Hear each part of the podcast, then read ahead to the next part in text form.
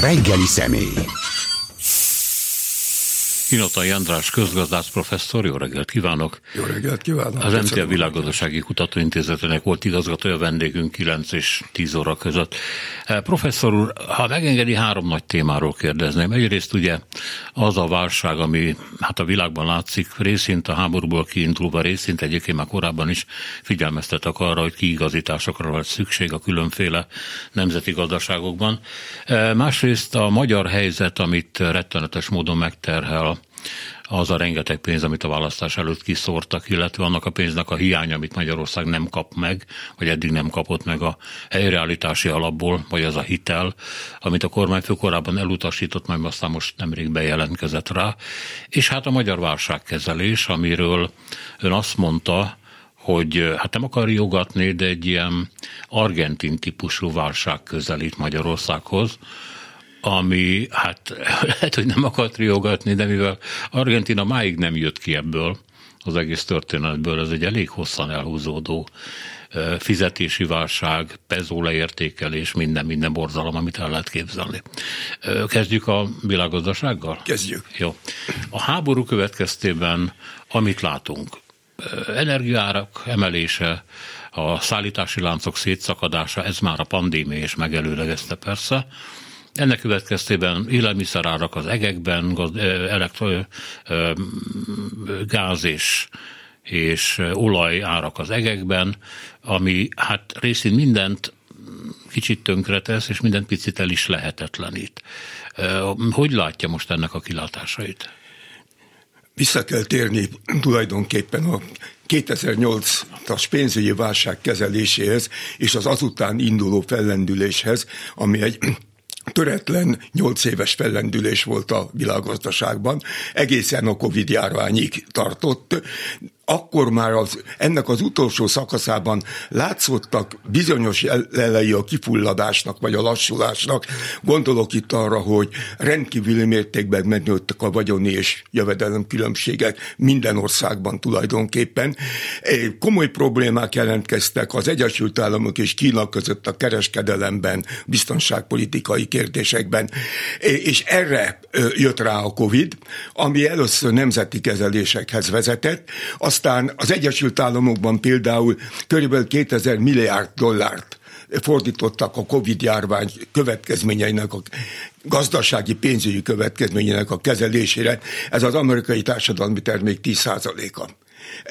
Európában a nemzeti kormányok kezdték a saját járványkezelésüket gazdasági szempontból. Eltörlődött ugye az a Maastrichti kritérium, hogy 3%-nál nem lehet több a költségvetési deficit, ezt feloldották. Emellett az Európai Unió előjött a 750 milliárd eurós újjáépítési tervével, amelynek egy részét már kifizette, de nagyobb részét még csak fogja.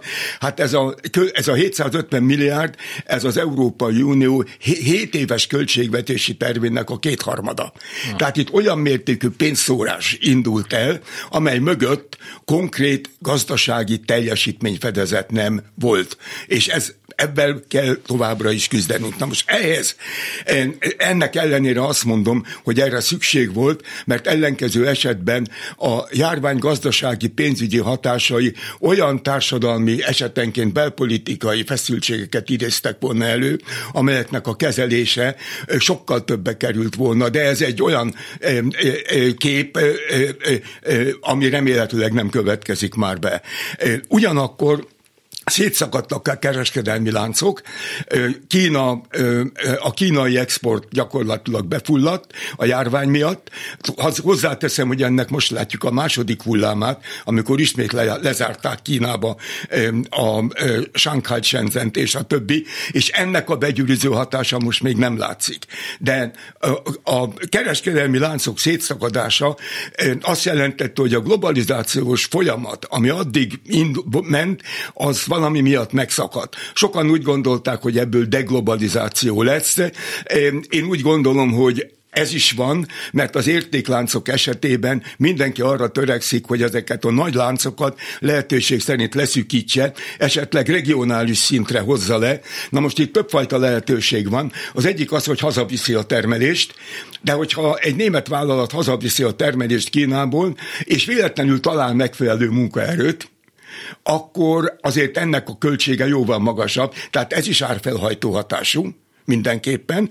Ha nem talál otthon, van, akkor lehet automatizálni, annak is vannak költségei, vagy lehet találni egy regionális láncot, mondjuk Kelet-Európában, az új Európai Uniós, az viszonylag új uniós tagállamokban, akár a Nyugat-Balkánon, már amennyiben megfelelő munkaerő, megfelelő áron, megfelelő társadalmi politikai biztonság mellett felelhető. Tehát ez egy, ez, egy, ez egy továbbra is feszítő probléma, de én azt mondom, hogy a globalizáció tovább folyik, és a globalizációnak egy egészen új szakaszába lépünk, egy minőségileg új szakaszba, ahol olyan kihívások előtt áll az emberiség, környezetvédelem, kiberbiztonság, egyéb biztonságpolitikai kérdések, egészségügyi kérdések, és a többi, és a többi, amelyet csak közösen lehetne megoldani, és ezekhez a megfelelő nemzetközi intézmények egyelőre alig alakultak ki, ha pedig igen, akkor nem rendelkeznek megfelelő hatáskörrel.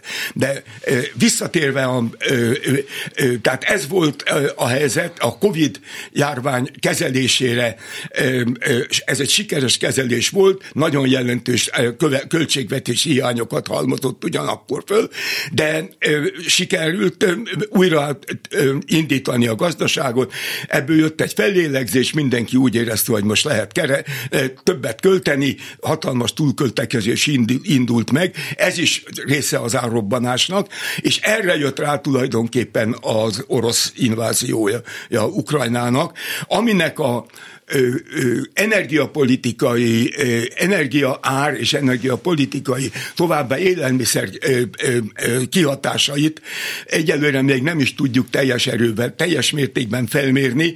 Az az energiaáremelés, amit eddig láttunk, ez tulajdonképpen már a háború előtt be volt építve a túlfűtött gazdaságokba, Amerikában is, Európában is, és az élelmiszerárak is elkezdtek már növekedni, de ebből az igazi nagy növekedés a következő időszakban várható.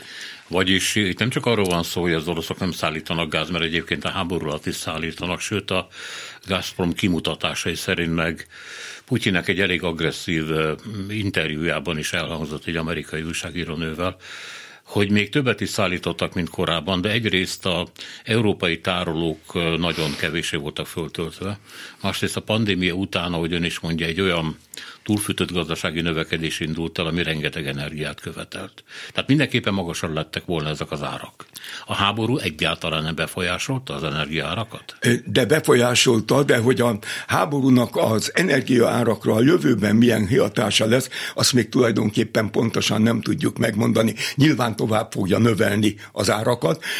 Az egy egyszerű példa, lehet, hogy a, mindenki arra törekszik, hogy álljon le az orosz olajról és a orosz gázról, ami persze egyik napról a másikra nem megy, de ha mondjuk elindul egy folyamatos áttérés más energiahordozókra, akár gázt hozok be máshonnan, akár más ö, energiahordozóval helyettesítem a gázt, ö, azért az árak pedig a egekbe mennek közbe. Lehet, hogy a korábbi mennyiségnek a 40%-át vesszük csak meg az oroszoktól, vagy veszik meg mondjuk a németek az oroszoktól, de ha ennek az ára 50-60%-kal emelkedik, akkor az oroszok tulajdonképpen hosszú távon ugyanannyi összeghez jutnak euróban, mint hogyha korábban a 100%-ot szállították volna. A 40 százaléknak... Napi 1 milliárd euróban számolnak. E, ez körülbelül annyi, és ez tulajdonképpen ezt nagyon rövid idő alatt nem lehet biztonságosan kiváltani, és erről nagyon komoly viták folynak, hogy mennyi idő alatt lehet az egyébként már a háború előtt az Európai Unióban nem csak eltervezett, hanem el is fogadott energia váltást megvalósítani. Itt voltak olyanok, hogy 2030-ra az új és megújuló energiahordozók részarányát jelentősen növelni kell, mások azt mondták, hogy ez túl ambiciózus a jelenlegi helyzet egy, nagyon ellentmondásos. Egyrészt bebizonyította, hogy ez az energiafüggőség továbbra is létezik, és ezt egyik napról a másikra nem lehet megszüntetni nagyon komoly gazdasági és társadalmi károk nélkül. A másik oldalon pedig még inkább felgyorsítja az új energiahordozókra való átállási folyamatot, ami persze költséges, és ehhez újabb költségvetési eszközökre lesz szükség. Professzor, közbevetőleg, hogy már a társadalmi károkról, vagy a piaci károkról is van szó, eh, és majd ezt Magyarországon fogjuk látni a befagyasztott energiárakkal, hogy eh, több szakértő kikelt magából azért, mert Európában más kormányok is próbálkoznak azzal, hogy egy plafont szabjanak az energiáraknak, hogy a lakosságot ne nyomja ennyire, meg az ipart. Helyesli-e azt, hogy előállhatnak olyan helyzetek, amikor a piacba igenis bele kell nyúlni, mert ezek a szakértők azt mondják, hogy olyan torzulások állnak elő, hogy félrevezetjük a fogyasztókat, akik túlfogyasztanak, mert nem érzik, hogy milyen sokba kerül az, amit ők hát elfüstölnek a levegőbe. Ennek ugye három hatása van. Az egyik az, hogy megtéveszti a fogyasztókat, mert azt hiszik a fogyasztók, hogy ők továbbra is ilyen viszonylag olcsó, befagyasztott árakon tudnak vásárolni. A másik, valahol a másik pedig az, hogy valakinek ennek a költségeit meg kell fizetni. Hát vásárolni az olajat, meg a gázt, meg az egyéb energiát piaci árakon tudja mindenki megvenni. A kérdés az, hogyha ezt egy nagyvállalat megveszi, mondjuk eh, a, eh, akár a német, akár a spanyol eh, nagy energiaeloszló cég, akkor az, amit akkor ő veszít, mert sokkal olcsóbban kénytelen továbbadni a fogyasztónak, vagyis a vállalatnak a profitja szükül, vagy szűnik meg, akkor a vállalat egy ideig fent tud még maradni, valószínűleg nem tud tönkre menni, mert egy nagy nemzeti vállalatot nem engednek tönkre menni, de akkor a kérdés az, hogy ki fogja megfizetni ezt a tupet költséget. Úgy egyrészt valószínű a költségvetés, vagyis megint mindannyian. Tehát az, amit megnyer a fogyasztó a benzin a tankolással, azt a másik oldalon valahol visszafizeti, csak az ő benne nem tudatosul. És az valószínűleg nem úgy oszlik meg, hogy abban mindenki benne van, az is, aki egyébként nem fogyaszt benzint az is fizeti ennek az árát. És van még egy dolog, hogyha ezek a nagy mm, vállalatok nem tudnak beruházni, nem tudnak fejleszteni, mert arra semmi pénzük nem marad, örülnek, hogy a költségvet, hogy a benzinár különbséget a nyereségükből, a korábbi felhalmozott nyereségükből ki tudják gazdálkodni, akkor viszont az jövőbeli kihívásokra felkészülés marad el, tehát nem tudnak beruházni innovatív tevékenységbe, például energiahatékonyságba és a többi. És tehát a professzor ezt nem támogatja? Nagyon ritka esetben, és akkor is úgy támogatnám, és ez nem csak a benzinre vonatkozik, hanem a élelmiszertől kezdve sok mindenre, hogy az valóban rászorulók, kapjanak támogatást. Tehát szociális alapon. Szociális alapon, illetőleg adócsökkentéssel vagy járadék, csökkentéssel próbálnám az árakat tartani, aminek persze megint van költségvetési kihatása, mert akkor a költségvetésbe bizonyos adók nem folynak be, akkor azt kell valahonnan pótolni.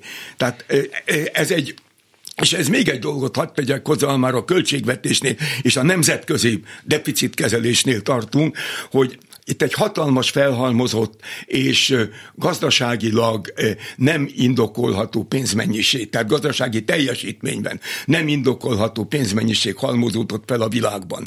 Ezt valamilyen formában kezelni kell. Az látszik már, hogy itt sokan már a stagflációtól félnek, tehát hogy egy nagyon jelentős recesszió hatalmas áremelkedéssel kombinálva. Remélhetőleg ezt még el lehet kerülni, de az látszik, hogy ezt a deficitet több mindenkinek kell kezelni. Az egyik kezelési módja, hogy elinfláljuk egy részét. Egy másik része az, és ez az igazán érdekes rész, hogy már eddig is tulajdonképpen a betétesek, akiknek e, bankbetétje van, azok fizetik ennek az árát. Ugye megmondom miért. Mert negatívak a kamatok és hát a kamatok negatívak is maradnak, olyan annyira, hogy például az Európai Központi Bank még mindig nem emelt kamatot, a német államkötvények, amelyek nagyon stabilak, és ezért nagy biztonságot jelentenek a, a befektetőknek, azok éves egy tíz éves állampapír mínusz fél százalékos kamatot hoz. Tehát ezt ők fizetik, meg mindenki, ha pozitív is a kamat kap az ember a bankba mondjuk 2-3 százalékos kamatot, de ehhez egy 10-15 százalékos infláció járul, az azt jelenti, hogy ez a megtakarított pénzt, ennek az értéke 7-8-10 százalék ponttal csökken. Ha már itt a társadalmi károkról beszélünk, amit ugye talán sikerül elkerülni, hogy ön mondja, hát azzal, hogy beindult a pénzjegy nyomda mindenhol. Van egy terület, amin ez nem segít is, ez a mezőgazdaság. Ugye amikor a gázárak el, elindultak az ég felé, akkor kiderült, hogy a műtrágya gyártás mindenütt csődbe ment. Legelőször ugye Nagy-Britanniában láttuk, egy kicsit a Brexit belejátszott ebbe, mert az elmaradó sofőrök, ugye nem volt egy szállítási kapacitás, és talán a brit műtrágya gyártást elég vicces, egy amerikai óriás cég mentette meg végül is, és akkor Igen. így beindít. Magyarországon is leállt az egyetlen nagy a bigeféle gyártás, aztán most állítólag megint beindult, de hát óriási drágasággal. És a mezőgazdaságot ez rettenetesen sújtja, főleg Ukrajnában, ahol a termőföldek egy harmada lesz nevetetlen. És hát innen, meg Oroszországból indultak a hatalmas szállítmányok Észak-Afrikába, a közel-keletre, ott ennek a kárát, a háború kárát mindenképpen meg fogják fizetni. Ö, ott is, és máshol is. Ö, tegnap én is hallgattam a beszélgetését Raskó Györgyel, én meg néhány napja beszéltem vele többek között ilyen kérdésekről is, és részben ennek a beszélgetésnek az alapján tudok néhány adatot mondani. Tehát valójában Ukrajna az Európai Unió legnagyobb szállítója napraforgó és cukor és ö, ö, kukorica esetében. Ö, Oroszország egy jelentős gabonaszállító. Az ukrán gabona exportnak a jelentős része, 30-40 millió tonna, az a közel-keletre megy, Egyiptomba és a közel-keletre ez gyakorlatilag most ki fog esni, ha az őszi vetésű búzát le tudják aratni, és el tudják szállítani, a szállítás egy külön kérdés a jelenlegi fekete-tengeri körülmények között, az még csak hagyján, de az igazi probléma jövőre jön, mert most kellene április végéig elvetni Ukrajnában a napraforgót és a kukoricát. Ez az utolsó időpont. És a legjobb területek, azok a Donbassban vannak. Mégpedig olyan területek, ahol nagyüzemi, nagyon modern nagyüzemi műveléssel 60-70 ezer hektáron termelnek ugyanazt. Ezeket nem utolsó sorban az ukrán államtól lehetőséget kapott angol és amerikai vállalkozások csinálják, tehát nem az ő tulajdoni terület, de bérlik. Na most kiépítettek egy olyan öntöző rendszert, ami tulajdonképpen igen modern formában tudja az öntözést biztosítani ezen a nagyon termékeny talajon. Na most ez a vetés most, ha el fog maradni, akkor ebből óriási kiesés lesz. Ma még vannak tartalékok mindenhol, már kezdenek elfogyni mondjuk napraforgó olajba, meg, meg kukoricába, de jövőre amikor az 2022-es termést meg kellene takarítani. És nem lesz? Az nem lesz semmi, mert például ezek az angolok és amerikaiak a családjukat menekítve elhagyták ezt a területet, és ott alá lesz szaknázva, azt esetenként az öntöző rendszert szét fogják verni, tehát itt óriási kiesés lesz, aminek mindannyian meglátjuk a, meglá, megisszuk a levét árak emelkedésében is, esetenként Európában talán nem élelmiszer hiányban, de számos afrikai és közelkeleti országban igen komoly élelmiszerhiány és éhínség lesz, aminek aztán a következménye egy újabb migrációs hullám, ami egyébként nem szűnt meg. Itt Ukrajna kapcsán nagyon egyoldalúan kezdtük látni az ukrajnai migrációt, erre tényleg nagyon oda kell figyelni, erről is szívesen mondok néhány szót, de a déli migráció, az afrikai migrációs potenciál az egyáltalán nem szűnt meg. Tehát az Európai Uniónak nagyon sürgősen kellene nem csak kidolgoznia egy közös migrációs politikát, hanem alkalmazni is, és a megfelelő eszközrendszert is hozzárendelni. Professzor, hét éve nem tudják megcsinálni. A mai helyzetnél sürgetőbbet nem tudok elképzelni, hogy ezt meg kell csinálni, mert ezen az európai integráció léte így múlik sok minden más tényező mellett. Igen, még valami, csak itt egy, egy link ebbe a történetbe, hogy Egyiptom bejelentette, hogy Indiából akar gabonát vásárolni. Csak hát ugye az indiai gabonatermelés az nem lesz elég, hogy kiváltsa Ukrajnát mondjuk, vagy éppen Oroszországot. Mindenki megpróbál... Egyébként bocsánat, miért van az, hogy az orosz szállítások is kimaradnak? Ő területükön nincs háború. Ott ö, ö, a szankciók vannak. Tehát a szankciók... Alkatrész hiány. Az is van, műtrágya hiány is Aha. van, vetőmag hiány is van. Hadd tegyem hozzá, hogy például Ukrajna esetében Magyarország nagyon jelentős vetőmag szállító. Aha. Na most ezek is, a műtrágya ára az egekben, ami önmagában drágítaná a termést, még akkor is, hogyha lenne termelés. Oroszország esetében pedig ugye fennáll az a lehetőség, hogy a szankciók azok kölcsönösek. Tehát az Unió meghirdette a szankciókat, a kereskedelmi pénzügyi a, oligarchák vagyona, a egyes személyek szabad mozgása esetében, és a többi, de ezzel szemben Oroszország is bevezethet szankciókat, és közli azt, hogy akkor ugye nem szállítok ezt, meg azt, meg amazt. De, tehát, de az is lehető, az Európai Unió mondja azt, hogy stop például nem csak az orosz olajra, hanem az orosz gabonára is. Átérhetünk azt hiszem arra, hogy mi a magyarországi helyzet, és ezzel kapcsolatban a következőt nyilatkozta. Az ellenzéknek nem a következő négy évre, hanem a következő néhány hónapra kell készülnie arra, hogy akkor mit csinál majd, ha ez az elhűített magyar társadalom rá fog jönni nagyon át lett verve. Nem akarok pánikot kelteni, de az látszik, hogy bármikor lecsapat nálunk is egy argentin típusú válság, Orbán pedig nem tud, soha nem is tudott válságot kezelni. Ez azt tegyük hozzá, hogy soha nem nézett szembe válsággal, tehát nem tudjuk, mit tud. Ha szerencsénk van, akkor mégiscsak tudniuk kell.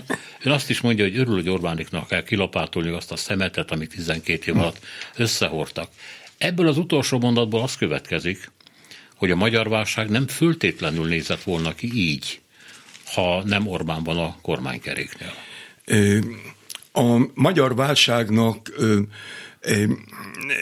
számos oka van, azt, amit a felszínen látunk, az az egyik erre, tehát a gazdasági növekedésnek a problémái, a nagy infláció, a hatalmas, teljesen, hogy mondjam, gazdasági szempontból irracionális pénzköltés, erre, erre visszatérnék, mert ez az, amivel most kell közvetlenül foglalkozni, és hogy ezzel tud-e foglalkozni a kormány, vagy nem, azt majd meglátjuk. Eddig azt láttuk, hogy Magyarországon, amikor válság volt, azt a 90-es évek közepén a Bokros-Surányi kettős tulajdonképpen nagyon rövid idő alatt nem jelentős áldozatok nélkül, de nagyon rövid idő alatt tudta kezelni, és 1998-ban egy stabil gazdaságba lépett be az első Fidesz kormány.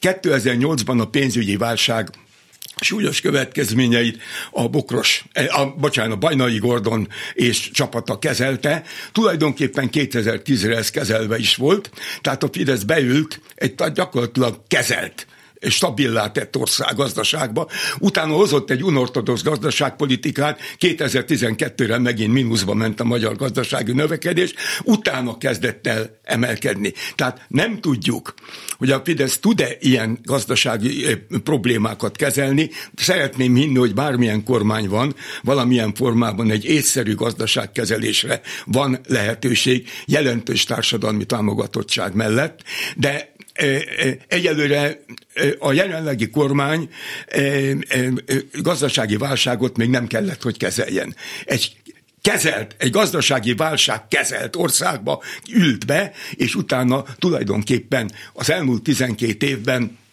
rengeteg lehetőséget hagyott ki, hogy hogyan kellett volna Magyarországot versenyképesebbé tenni. Erre most ez, a, ez az egyik kérdés. A másik kérdés az, hogy az elmúlt 12 évben vagy elmaradtak a jelentős reformok, vagy pedig visszájára fordultak korábban pozitív folyamatok.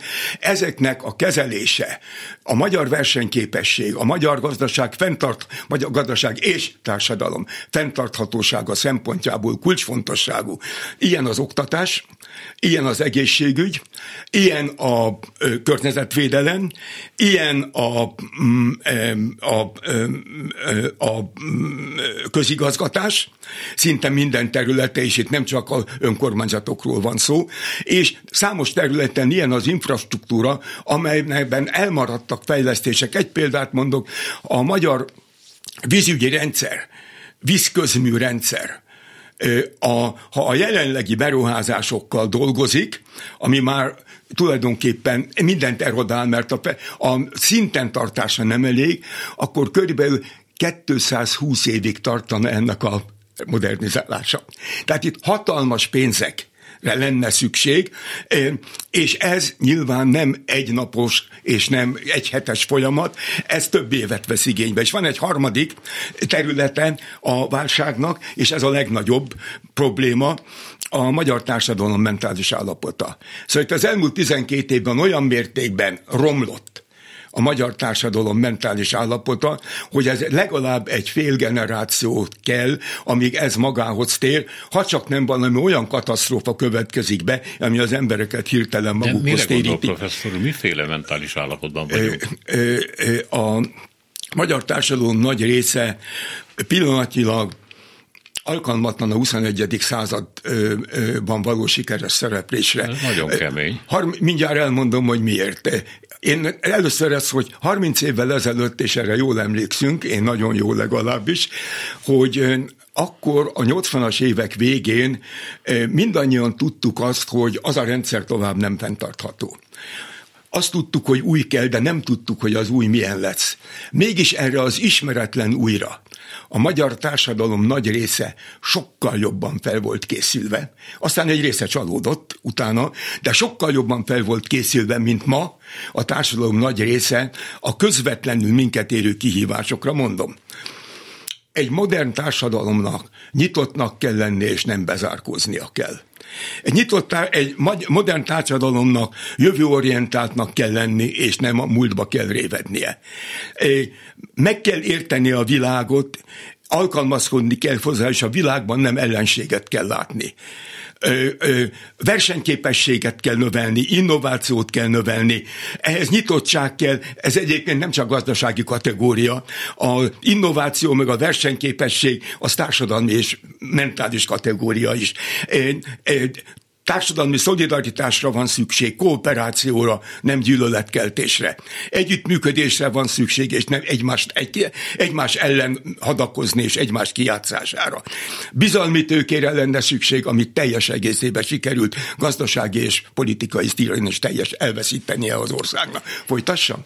Én egy dolgot hozzátennék hogy a társadalom jó részének sikerült átadni a saját élete fölötti rendelkezést az államnak, vagy éppen egy embernek, és rábízta azt, hogy a, az ő élete, meg a gyerekeinek az élete hogyan alakul. Ez olyan fajta, én ezt már nem bizalomnak hívnám, hanem önfeladásnak. Ez, ez így van, önfeladás és az önfelelősség teljes hiánya. Na most önfelelős, szolidáris, önfelelős, nyitott, alkalmazkodóéves társadalom nélkül egy afrikai ország nem tud túlélni a 21. században. Bocsánat, erősen fogalmaztam. És az elmúlt 12 év pontosan arról szól, hogy ezeket az erényeket, amelyek minden eh, fenntartható növekedés, minden fenntartható fejlődésnek az alapelemei, ezeket sikerült tulajdonképpen részben elpusztítani, részben pedig elfelejteni. Nézzük, hogy konkrétan hogy állunk, és hogy mire lenne szükség, és hogy mire lehet képes ez a kormány. Ugye, amit látunk, ez Orbán részéről a rezsicsökkentés ügyében már kiderült, hogy ő a társadalom megmentőjének a szerepét vállalta fel, ezt nagyon díjazták is a ő választói. Erről a rezsicsökkentésről kiderült, hogy ez drágább, mint a piacon megvett energiát fogyasztották volna, ez ma már nem egészen igaz, vagy nem igaz. És aztán jöttek a újabb belenyúlások a piaci mechanizmusokba, az élelmiszerástop bár ugye csak ilyen mutatványosként, mert ugye hét termékre vonatkozik, aztán a kosár ettől még rettentően drágul, az élelmiszerkosár. A benzinás top, ami hát rettenetes tragédiákat jelent, és ami a társadalmi mentalitás, mentális állapotát illeti, én nagyon gyakran találkozom emberekkel, akik azt mondják, hogy hát majd itt bírjuk, és amikor azt mondom, hogy föl kell oldani ezeket a stoppokat, mert nem fogja tudni a költségvetés fizetni, akkor ilyen tétován ránéznek az emberre, hogy tényleg. Ők nem gondolták ezt. Ők azt gondolták, hogy ez örökké tart. Erről nekem az jut eszembe, és ez nem mai történet, hanem jó 15 éves, Nyugat-Magyarországon, amelyik egy nyitott, Ausztria felé nyitott orsz, régió. Az idős bácsi elmondta, ez konkrét történet, hogy hát minek nekünk ez az Európai Unió és akkor megkérdeztük, hogy hát akkor a fiai, a lányai, a unokái, büszkén kihúzta magát, hát azok Ausztriában dolgoznak.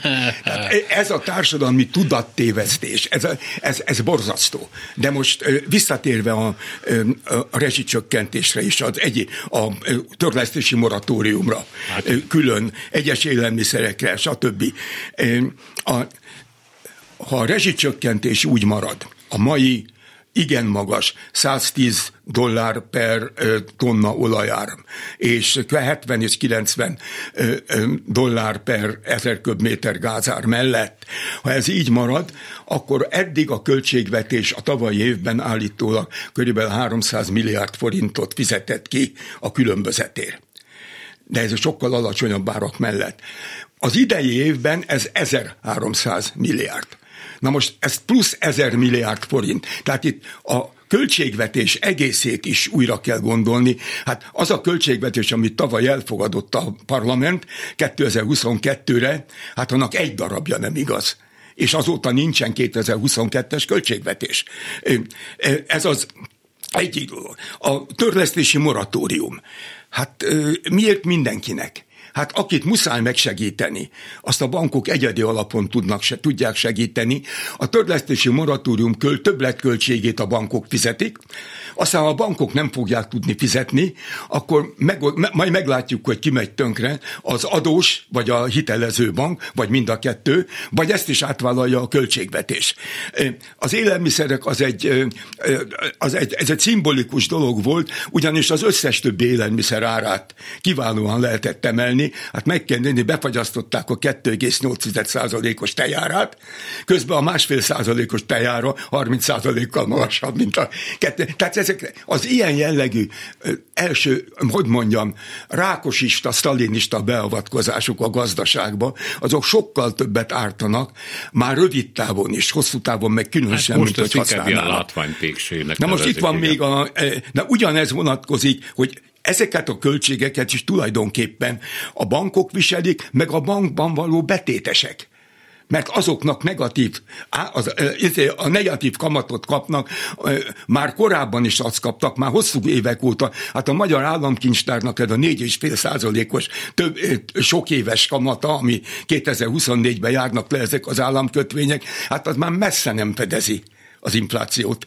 Hát az már mind, minden bankbetétesnek a közvetlen hozzájárulása a bankok, meg a magyar gazdaság túléléséhez. Ez azt jelenti, hogy meg kell szüntetni ezeket a stoppokat? Én úgy értem, persze, hogy meg kell szüntetni Na most ez egy, ez egy óriási dilemma, és ez nem kizárólag gazdasági kérdés.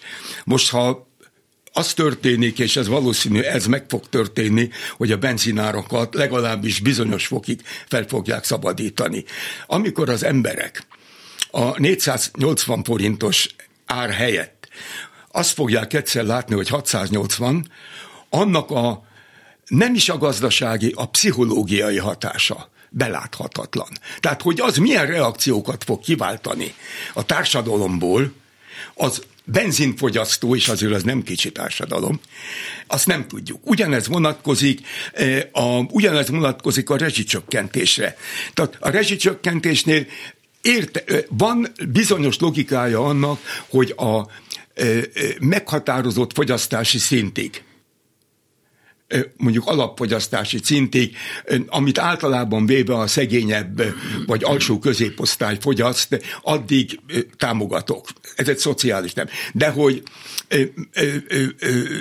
fűtött, fűtött, fűtött, izét, úszómedencét, meg 720 négyzetméteres lakást, meg három darab villát, miért kell támogatnom, ezt nem tudom. Ez, egy, ez egyszerre irracionális gazdaságilag, és durván antiszociális.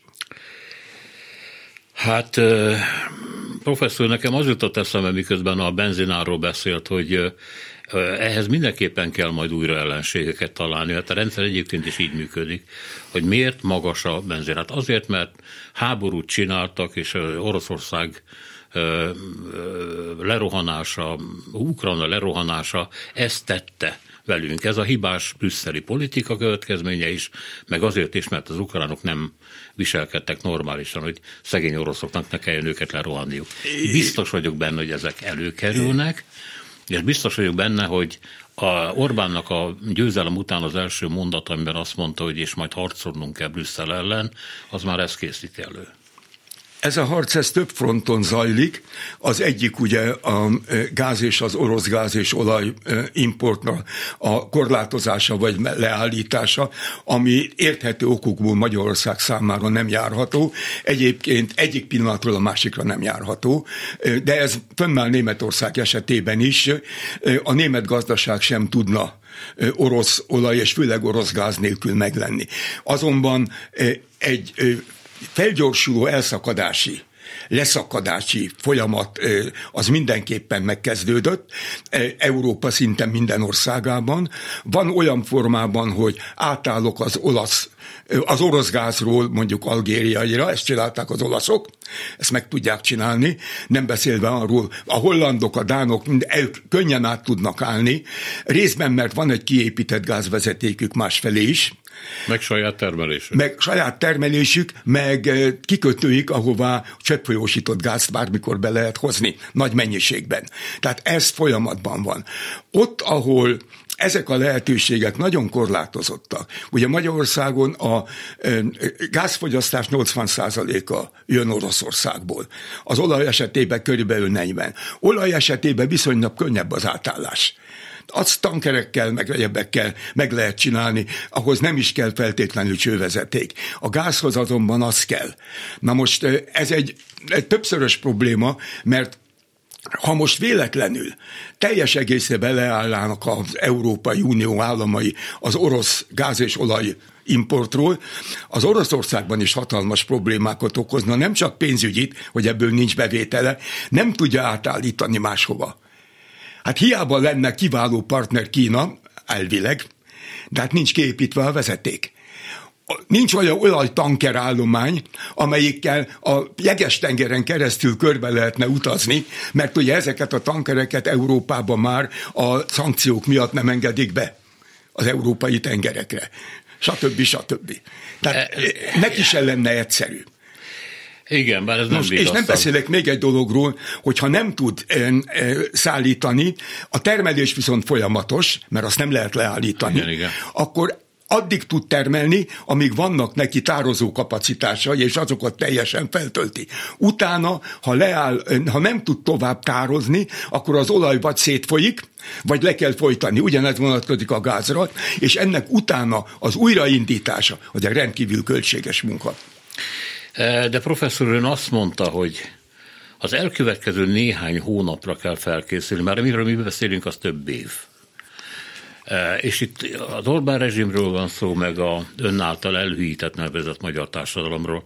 Tehát mi, mi jön az elkövetkező néhány hónapon belül? Amit mindenképpen meg kell lépni a kormánynak, nem tehet mást, és aminek majd hát lesznek három, három gazdasági, azonnali gazdasági kihívás van. A társadalmiakról nem beszélek, azok ennek a következményei, és azt nagyon kevéssé lehet előre látni. Az egyik az inflációnak valamilyen formában való kezelése. Önmagában borzasztó nehéz. A másik a költségvetés hatalmas egyensúly hiányának a csökkentése. a harmadik pedig a belső és külső adósságállomány stabilizálása. Ez a három szét egyszerre nem valósítható meg. Ezek egymásnak ellent mondanak. Ha én költségvetést úgy tudok stabilizálni, hogy hiteleket kell felvennem, mert a belső tartalékok kifogytak, ha csak agyonadóztatni már nem tudom tovább a gazdaságot, sem a társadalmat, sem a vállalkozásokat, akkor tulajdonképpen el kell adósodni. Lehet egyelőre hitelt fölvenni a nemzetközi pénzpiacon. Itt ugye tavaly még azt mondta a kormányfő, hogy az Európai Unió újjáépítési alapjából Magyarországnak jut, jutó 7,2 milliárd euró közvetlen támogatást, ezt nem kell visszafizetni, ez közvetlen támogatás, és 9 milliárd eurós nagyon kedvezményes hitel 30 éves lejáratra, úgyhogy az Európai Unió vállalja érte a, kezes, a kezességet, a garanciát, hogy ebből nekünk nem kell, mert mi adósabb szolgaságot nem akarunk. Erre mi történt? Helyette 4,5 milliárd dollárért, 1 milliárd euróért, durván 5 milliárd euróért összességében fölvett a nemzetközi pénzpiacon hitelt, sokkal rosszabb, kedvezőbbnek, kedvező, az utóbbi évekhez képest kedvezőbbnek tűnő, de az Európai Unió által biztosítottnál sokkal rosszabb feltételekkel. Ezt, ezt a magyar adófizetőknek vissza kell fizetni elég kemény dolog lesz önmagában is. Ez az 1500, ez, az, ez, ez durván egy ilyen 1700, akkori árakon 1500 milliárd forint volt, ez az 1500 milliárd forint gyakorlatilag a februári pénzosztással elment a e, e, fegyveres testületeknek a 13. havi nyugdíjra, a, az SZIA visszatérítésre, az durván 1300 milliárd forint volt. Tehát amivel lehetett volna költségvetést stabilizálni, javítani, az egyáltalán nem következett be, és most itt állunk egy páratlan és hát belső eszközökkel nagyon nehezen nem is, hogy kezelhető, fékezhető inflációs nyomás előtt. És ezt az egész társadalom el fogja viselni.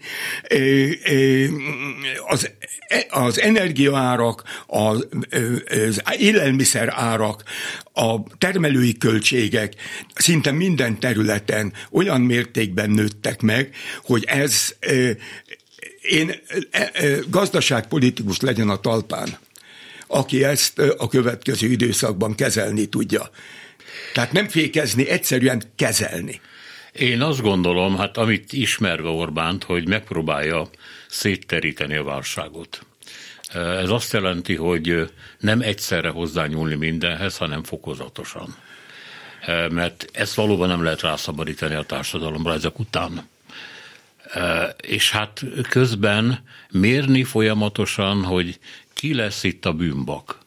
Ha az ő kormánya lesz a bűnbak, akkor megint egy új politikát kell követni, ha sikerül elterelni magáról a figyelmet, erre is megvan a lehetősége, akkor a magyar társadalom nyögve, szitkózódva, de elviseli ezt a terhet, és elviseli Orbán rezsimének a folytatólagosságát.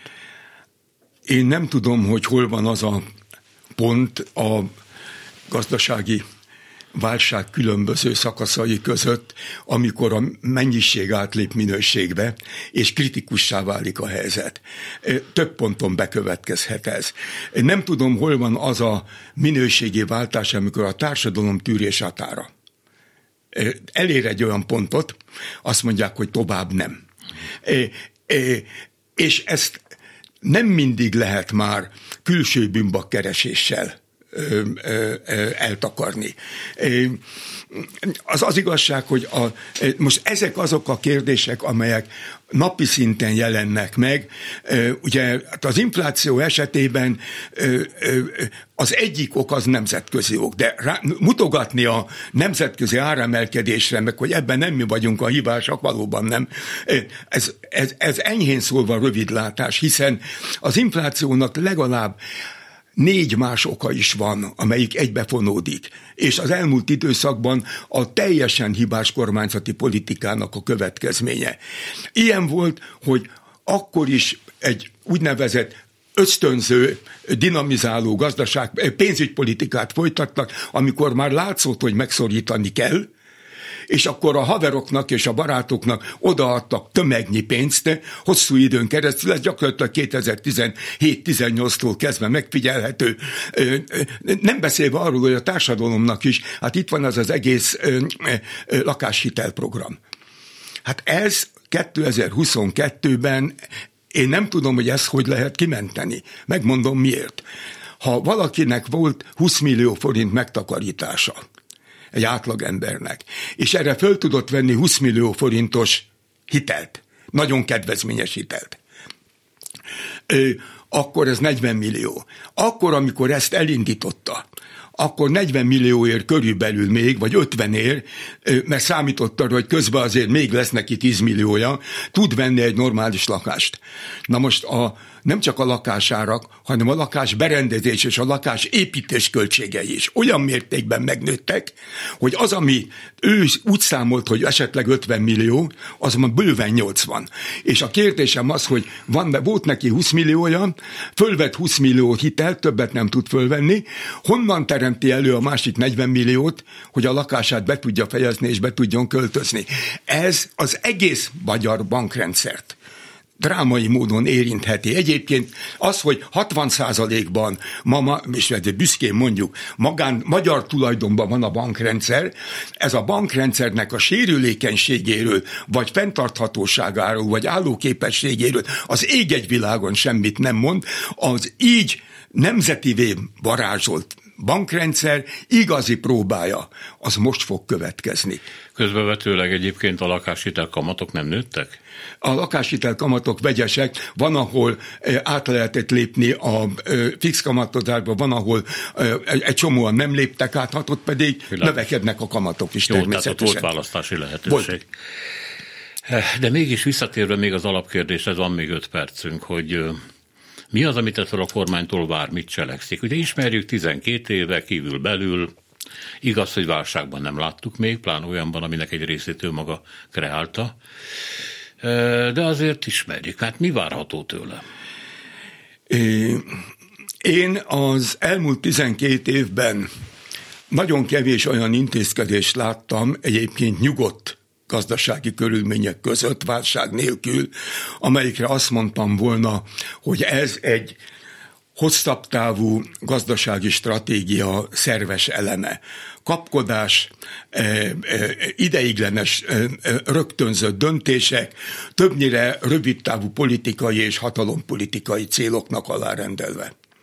Ennek egy gazdasági stratégiához, főleg egy fenntartható gazdasági stratégiához, még normális nemzetközi körülmények között sincs semmi köze. Ilyen viharos vizeken pedig ezzel nem lehet hajózni. Már pedig sajnos nem kikötőben vagyunk, hanem a tengeren. Vagyis csődöt mond a kormány? Minden minden, minden előfordulhat, én nem akarok jóslatokba bocsátkozni, én azt tudom, hogy azoknak a ö, ö, problémáknak a kezelése, amiről itt már hosszabb távú problémáknak a kezelése, az még akkor is rendkívüli ö, ö, ö, kihívást jelent, ha a rövid távú, tehát a gazdaság stabilizálási sik, ö, intézkedések sikeresek lennének, mert attól még a magyar gazdaság nem lesz versenyképesebb, attól a magyar társadalom nem lesz jobban felkészült a 21. századra, attól még a drámaian sürgős reformok sehol nem valósulnak meg. Na most, hogy, a, hogy ez milyen állapotot fog előidézni, és ehhez hogy fog viszonyulni a társadalom, és hogy fog viszonyulni a közvetlen környezetünk, ami részben az Európai Unió, részben az a kapcsolatrendszer, amelyik itt a Visegrád, Nyugat-Balkán, Lengyelország, orosz vonatkozásban, Kína vonatkozásban megfigyelhető, vagy megfigyelhető volt, hát ez teljes egészében erodálódott.